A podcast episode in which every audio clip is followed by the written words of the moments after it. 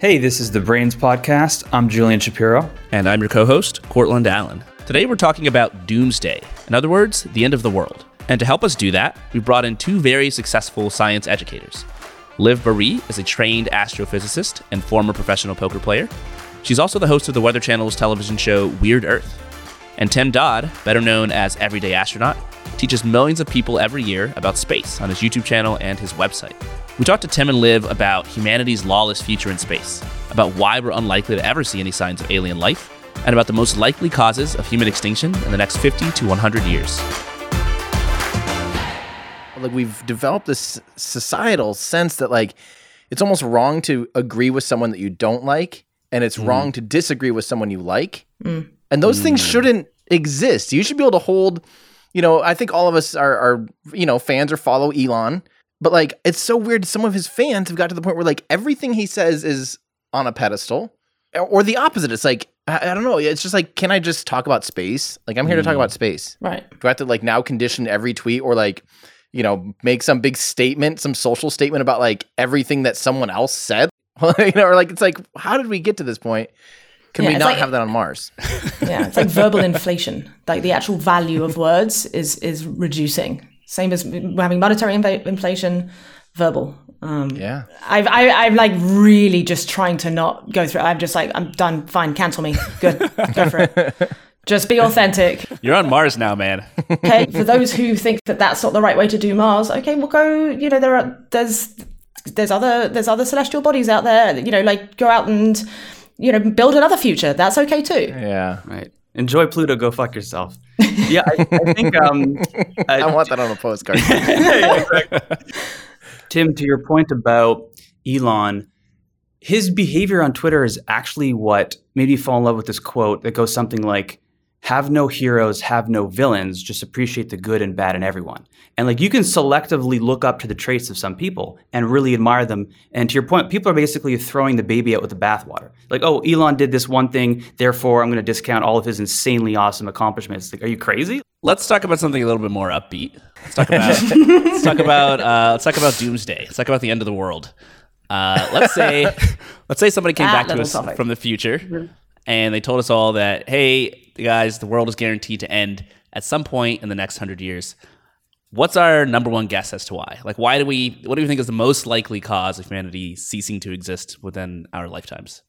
I would say nuclear war, and I also do actually think is more likely than not the world ends in the next hundred years. One missile goes out, the U.S. retaliates, it's over. So I feel like we're almost living in this bubble, this thing like precedent bias, where if something hasn't happened in recent memory, we assume it's impossible and we shouldn't act on it or prevent it, even if the data is overwhelmingly clear, like nuclear proliferation. So I think it's I think it's inevitable uh, that it's that it's essentially nuclear war. Especially there's so many instances of us accidentally dropping bombs on ourselves or weird sort of radar glitches. Um, it's just I just don't see how it doesn't happen, and that's why I, I'm like we should go to Mars. That's the episode. We should go to Mars you know? Mm-hmm. There's a really interesting book called The Precipice, which just came out by um, his researcher, uh, Toby Ord at the Future of Humanity Institute. And he gives it a, I think, quite generous actually, but a one in six chance that we don't make it past uh, the oh, end wow. of the century. Um, and he's like really solid as as statistic like as as risk researchers go. Um, he's pretty much the creme de la creme. Which do you think is the absolute worst, Liv? Like, are you more afraid of AI or a bioengineered weapon? or nuclear weapons? Like, if you had to pick one. I mean, you know, personally, like I'm thinking, which one would I rather? You know, which one is the least painful death? Which is one the one I'm prefer? least.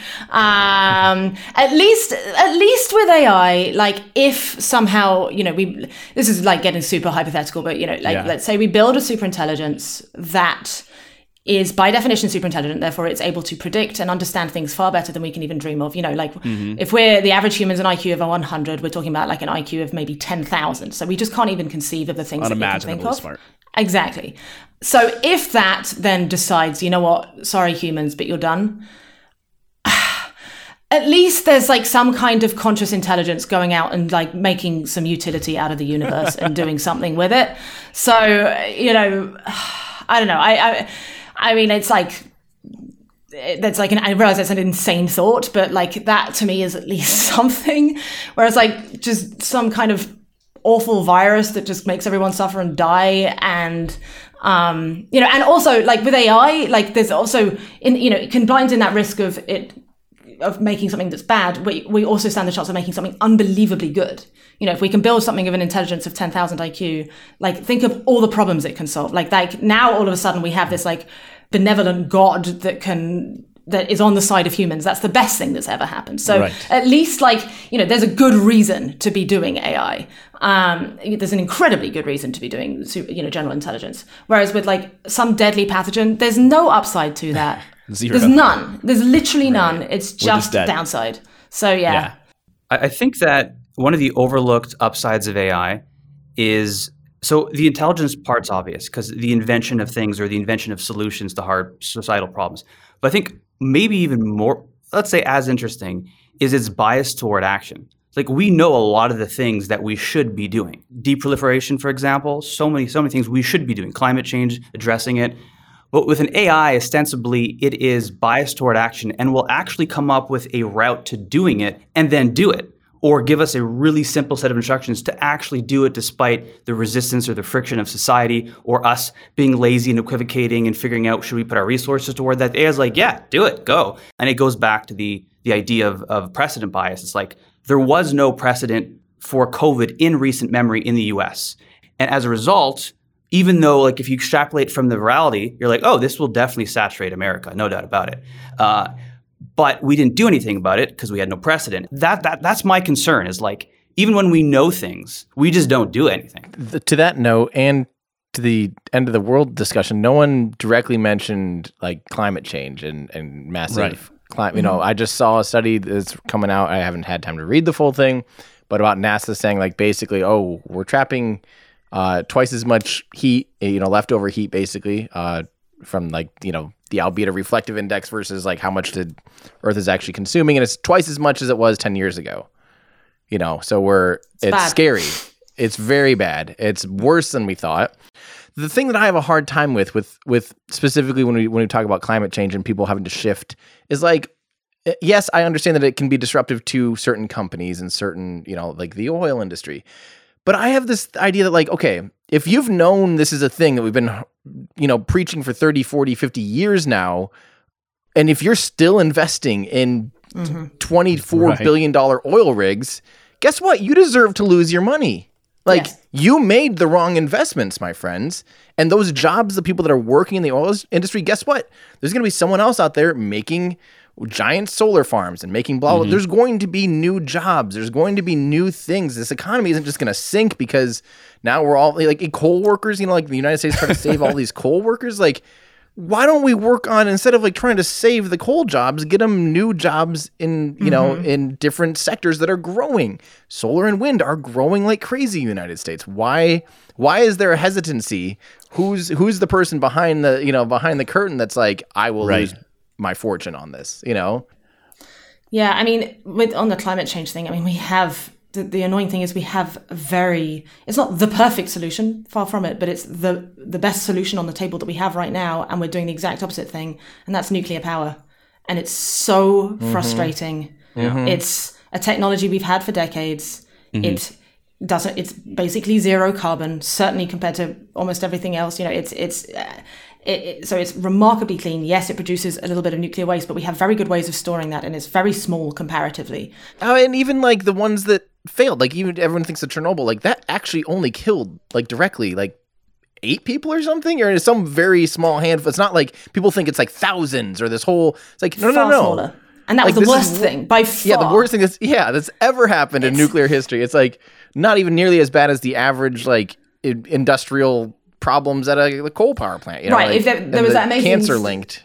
Yeah, that like that, that statistic is something like uh, how many like, you know nuclear power kills zero people per year yeah. over, over the last like 20 years um, coal is killing it's either it's in the it's in the tens of thousands but it might be significantly more the point is it's like many thousands of people are dying directly from breathing coal fumes right that's let's look at that and then on top of that it's like the, the, second order effects of coal like climate change and yet there's just this insane and i hate to say it it's coming from mostly from environmental groups like mistaken there's good environmental mm. groups and there's mm. bad ones and the bad ones are so bad because they're so puritanical in their approach oh no it can only be re- like you know, solar, wind, uh, and geothermal. That's it. No, we can't do anything else. It's like, no, you have to use, it's a very complex problem. We're going to need a complex solution. And some of it's not going to be absolutely perfect, but it's a hell of a lot better than the alternative. And their actions are actually mm-hmm. making climate change worse. And it drives me crazy. Yeah, that really resonates. Mm-hmm one solution is to just encourage self-interest. So the brilliance of Tesla is I want a Tesla. It's a mm-hmm. beautiful car, mm-hmm. uh, and so I don't need to ideologically align myself with the reality of climate change. Right. Mm-hmm. I just had a conversation like a few weeks ago with a guy that saw my Tesla, and he's like,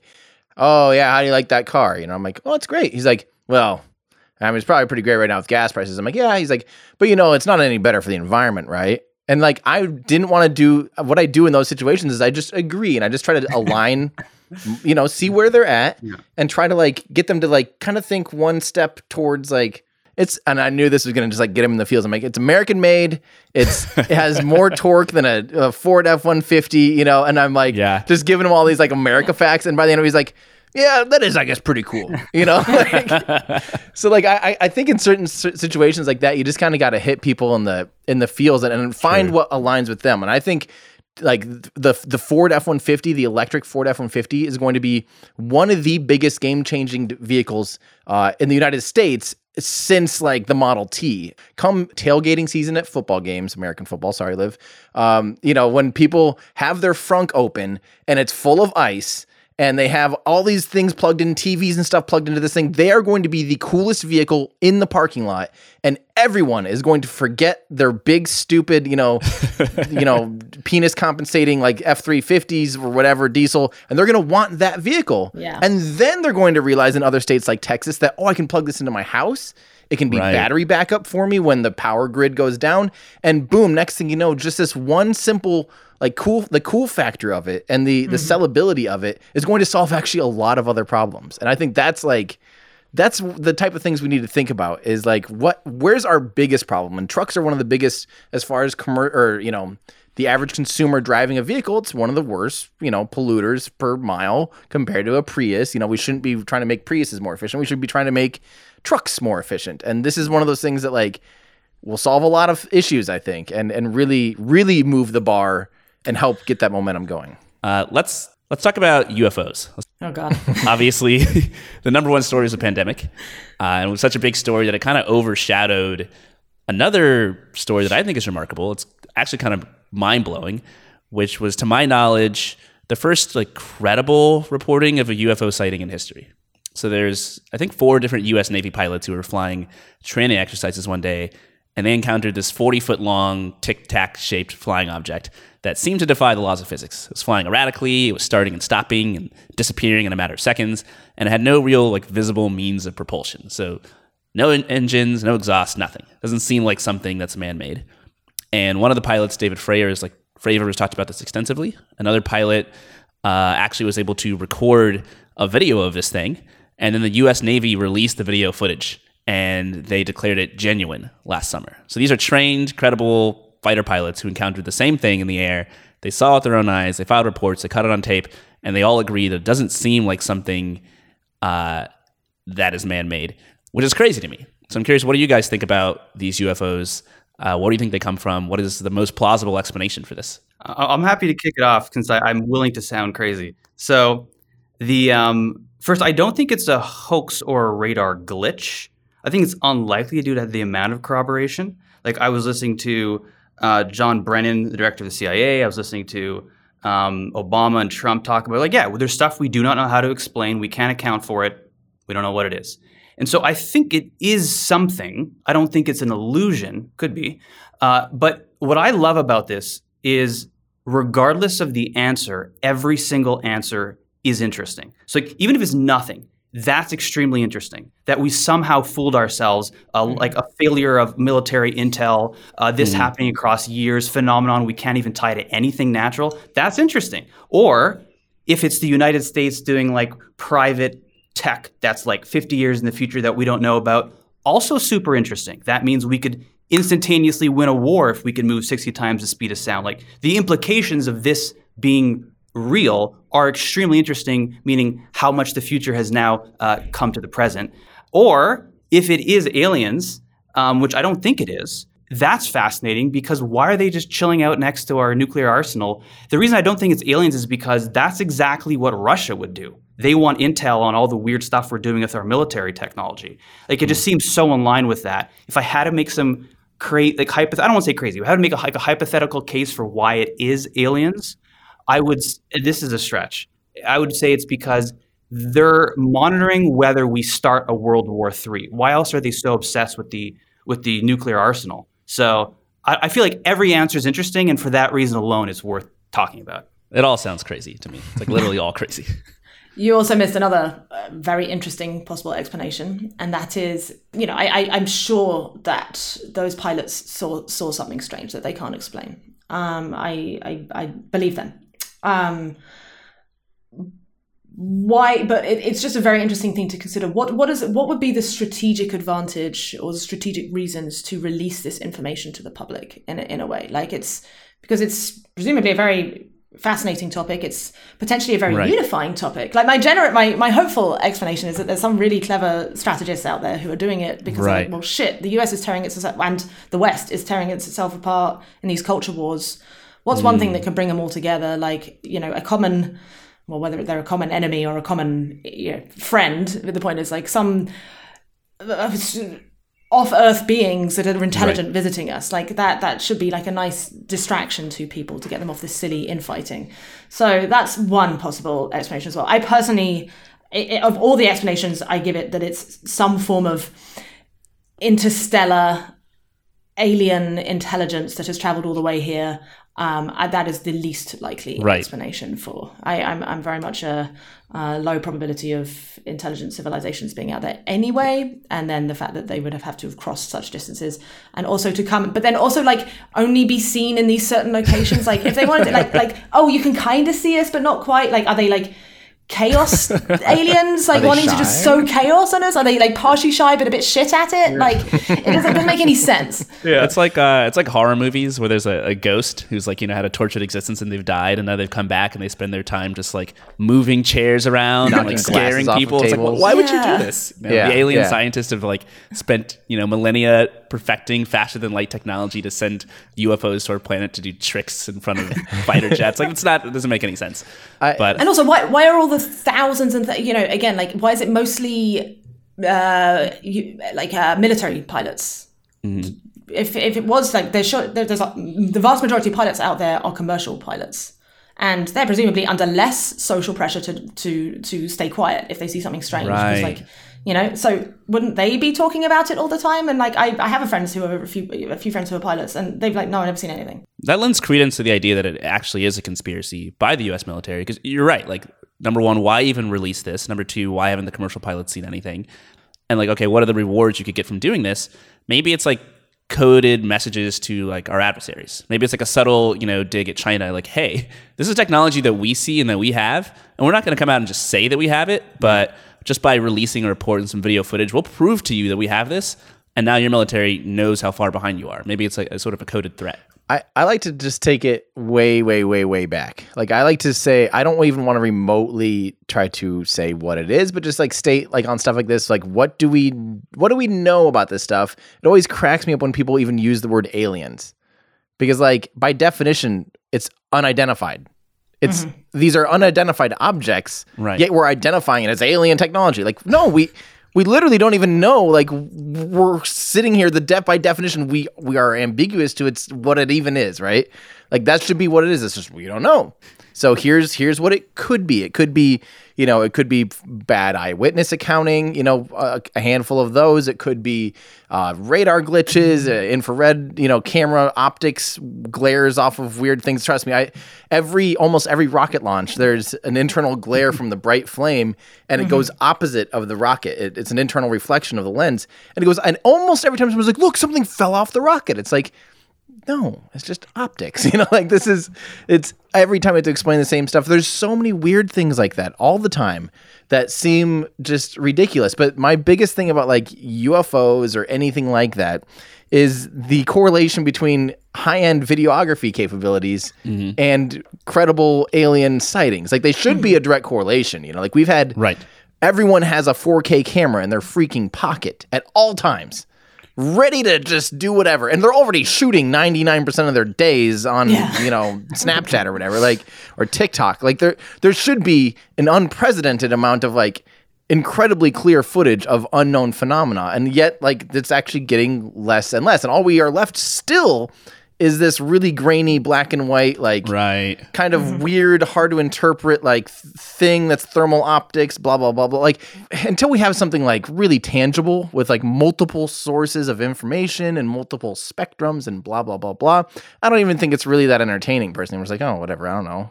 It's not that interesting to me. Mm-hmm. that resonates. This is what uh, i think uh, liv you were mentioning uh, well someone mentioned like what happens if the aliens do arrive? Is that actually uh, a forcing function for collaboration going back like the mars idea the end of the world? I think where people get it wrong is they think if aliens were antagonistic we would band together. Definitely not true. We're so tribal. We'll split each other up. Independence day? Exactly. However if aliens arrived and were benevolent and they were sharing otherworldly wisdom. And I think we would actually start to treat them as a source of how to behave, and they could course correct. Now, that's never going to happen, but the benevolent case is way more encouraging than the malevolent case. But I guess you know. I mean, I hope it's yeah. Uh, my I, I do hope it's aliens. I would love it to be. Me too. I just don't think it is. Um, yeah. it's I, I, you know, I'm pretty despondent about our chances if we're left to our own devices over the next uh, few few decades. So any external influence, I think, would be gratefully received. I'm I'm in that same boat. Like I want it to be aliens. Like please, just have these be aliens hanging out doing weird tic tac things in the sky or whatever. Like that's super cool. but like, uh, I, yeah, like I, I, to me, there's just no. I don't see any reason to actually think that this blurry black and white thing with a single, you know, I don't know. I, I don't. I don't. That is not alien to me. It's it's weird, but. Okay, yeah, so these UFOs might not be from aliens, probably aren't from aliens. Uh, but let's just talk about aliens anyway. One of my favorite ideas is the Fermi paradox, which is this famous question. Um, when scientists look at the stars, we estimate, you know, what are the chances that life has evolved independently elsewhere in the universe, uh, and they run it through the Drake equation. Uh, often the answer is like pretty probable. It's pretty likely that life might evolve somewhere else, and yet we haven't really seen any actual evidence of this being the case, besides these like gray, black and white, grainy video footage. It makes no sense. So that's the paradox. Why aren't we seeing the aliens? Where are all the aliens? Um, why do you guys think we haven't seen actual alien life forms? Despite, despite the fact that the universe is so big, there's so many planets, it's so old. Where are all the aliens? I want to see Liv's response because she was shaking her head. I have, uh, yeah, I so some uh, some friends did a an analysis on the um, the Drake equation because mm-hmm. usually, as as you described, it's, it's, it's basically just a bunch of variables multiplied by one another. Uh, yep. Know, the number of number of stars created each each year multiplied by the number of them that have uh, you know percentage that have planets multiplied by the percentage that are habitable, etc., etc. Right. Um, and if you sort of pick point estimates that even if you think they're quite conservative point estimates mm-hmm. for these and plug them in, just by the nature of the way, because there's such a broad uncertainty on some of these variables, literally like 200 yeah. orders of magnitude, like yeah. you know, one, one to the, to the minus, uh, 100, um, sorry, 200 in one, one case, uh, that if you just pick point sources, it's just through a trick of statistics, basically, it always spits out a far higher number than the reality. Whereas if you do this using uh, Monte Carlo simulations, uh, where you basically sort of estimate the uncertainty across the full breadth of it in each bucket, then the real answer comes out um, to, well, it's, it's very, very long and convoluted, but their, t- their takeaway was that we're roughly around 70% likely to be the only uh, advanced oh, civilization wow within the entire galaxy and somewhere around 50% to be the only advanced um, civilization in the entire observable universe. So um, I appreciate Whoa. that sounds insane, but they actually have a legit you know, it's the trouble is with the Drake equation. It's it's just not really proper. It, it's, it's not really a very rigorous thing, Mm. um, and so it's often very misused. But that said, this is the best attempt at using it, and when you do, then it comes it comes to this. So my answer to it is that we might genuinely be the first, um, which is all the more reason for us to not go extinct. When you when you say that you know some of these variables have like a you know 200 orders of magnitude of uncertainty, um, and you're listing some of the different variables, which which ones are the most questionable? You know, the, the chance that life will develop on a planet, or the life will be intelligent, or Yeah, it's it's the one basically where um, the percentage of planets of, of sort of uh, rocky planets that um, will go through abiogenesis. So you know that some whatever the conditions were that were just that are just right for for organic compounds to turn into actual life. Um, it's, and and it's it's there's just so much uncertainty of like how long that takes. Um, it, it could be that like basically the earth is just extraordinarily lucky that it got it done in time of its like habitable lifespan it might you know it might in reality on average take trillions of years but somehow it got done within a, you know a, a, a billion years basically of earth right? I see. I've always just non-mathematically, you know, just like in my in my loins, I've just always kind of thought like that. It, it just seems statistically impossible that we're the only life form out there, you know, and and not necessarily. I'm not talking about like necessarily hyper intelligent life form or anything close to us, but even, I mean, just statistically speaking, I feel like there has to be other basic life form, you know, maybe just bacteria or like tardigrades or something like that, you know, whatever in the entire universe. I, I almost have to say that there's no way w- our little rock is the only rock that's ever harbored any life. Like I just can't imagine that being possible.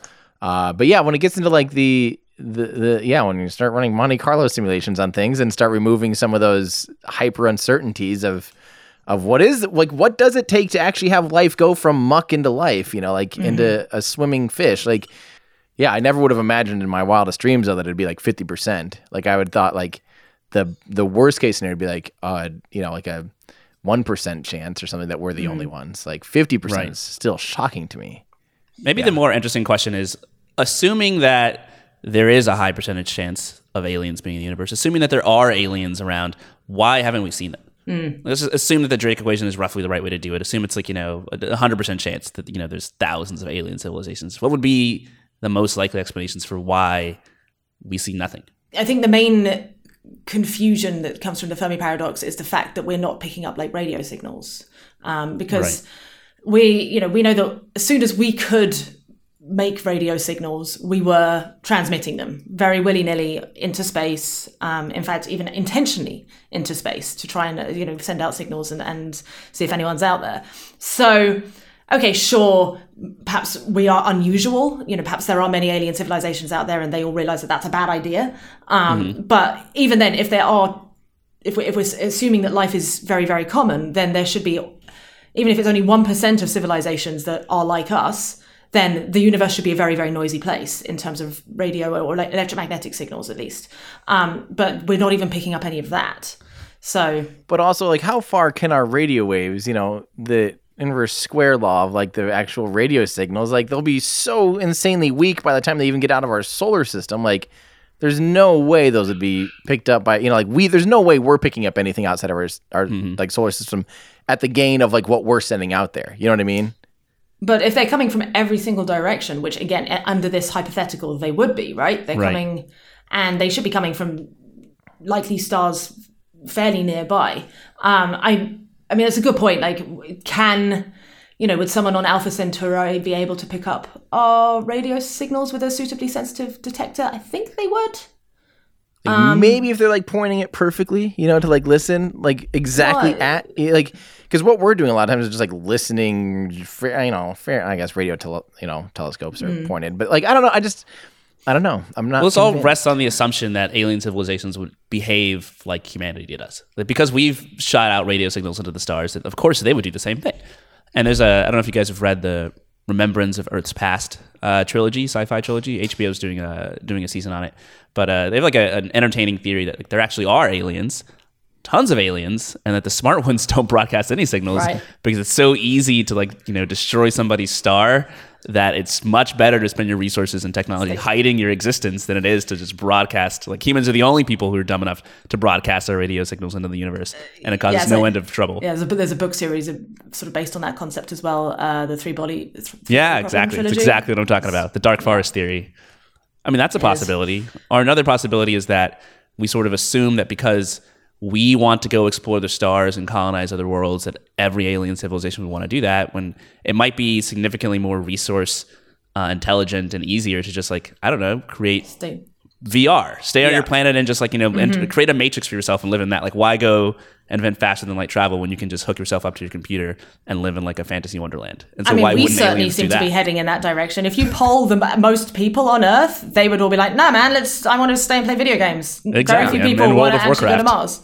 I, I was actually just thinking about this. I was thinking, so we have this assumption, this egocentric assumption that they'd want to colonize, uh, you know, other planets and whatever.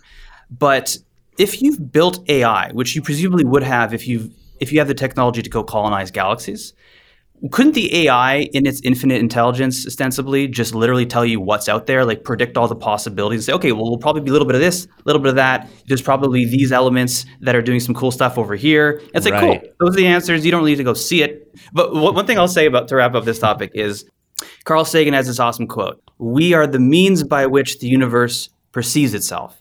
And what's really sad about the light of humanity extinguishing itself is the universe will cease to perceive itself. It like, doesn't even meaningfully exist anymore. And that's just like such, it's such a you know such a haunting thought for me. You know. Yeah. That's why the AI, if if if if the AI ends up taking us all out, at least the universe will still be able to understand itself. That's, why it's- That's right. so bad. That's right. That's a good point.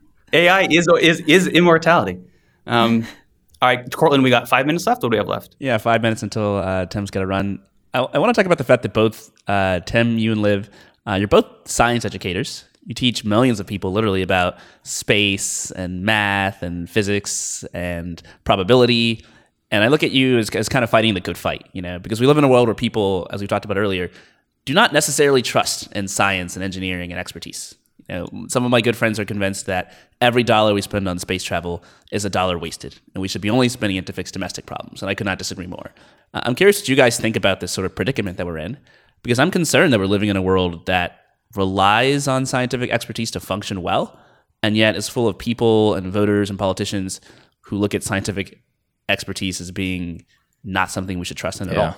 what I worry that we're not focusing on as that, that, that is getting slipped under the radar reliance on a small number of experts to mm-hmm. dictate what is and isn't right. Like if anything has shown us this, it's this pandemic that you know we I don't want to bash the Who too much, but like they really screwed up on this. You know, like they wouldn't even call it a pandemic till sometime in like, like I don't think it was either late February or March. Where like it's obvious to me it was a pandemic from like January, and Right. to anyone who had an internet connection who was paying attention, like it was like, come on, like, like, duh. And yet, and and there's been many other mistakes. I like, and and the trouble is, is that they you know they're doing their best. I don't think they're you know they're, they're they're trying to be malicious in any way. I think it's you know they're just incredibly overwhelmed, and it's a very small number of people trying to handle this incredibly like one of the most complex problems, if not the most complex problem the world has ever seen, and yet because of like in you know political pressure and financial incentives you know to not get caught ever showing anything that's considered a conspiracy theory youtube and so on are like you know they, they treat what the who says or these certain you know this small number of institutions as like gods that know everything and they dictate what is and what isn't allowed. You know the fact that facebook banned anyone from discussing the lab leak hypothesis um, there's you, you can't even have a there was a discussion between a biology phd and a literal frontline icu doctor about uh, ivermectin which i don't know if that's actually a good, good treatment or not there's evidence to suggest it is there's some evidence to suggest it's not but this was a nuanced discussion between two people who are very qualified to talk about it and they took it down because the who says so and it's like Right.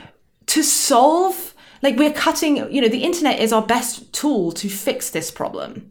Yeah. because it's we need to hive mind it. It like we, we need mm-hmm. as many brains who are smart thinking about this. And in order to do so they need to be able to access the information. And if you've got Yep. a tiny committee of people saying that's wrong that's right when they've already proven that they've gotten stuff wrong a lot that's a recipe for disaster. So yeah end of rant Well, and and on that exact note, my last thing on this topic is, is we've never in the history of the world had an opportunity where a 13 year old can have as much authority as a PhD, you know, doctorate in a, in a, where they can walk into a chat room and, and just be like, no, this is not what it is, it's this, and they could literally be a 13 year old child in, in normal settings in any other that's the problem That's not a thing. That can't happen. This can absolutely happen. So I don't know if Yeah. I don't think a tier system is the right the right answer. yeah Like, and that's why we yeah. got to teach people how to think like be like look Mm-hmm. look look for people who question their own thoughts. They, they don't say anything with too much authority. Anyone who says this is definitely the answer be wary of them. people go yeah. this might be but this is the evidence pro this is the evidence con mm-hmm. you know hold put them on a pedestal. Listen to their thinking more mm-hmm. than you listen to someone who's like close talking to the camera screaming that they know the answers. Mm-hmm. Um, All right. Well, I think these are some interesting thoughts to end on. Big challenges, obviously, that we're not going to solve in this podcast episode, but maybe next time. Uh, Tim, Liv, thanks a ton for coming on the show. no thank you this Yeah, is thanks a ton. so fun it was a fun conversation. If you would like to learn more about Liv and Tim, you can find Liv at livboeree.com and you can find Tim at everydayastronaut.com.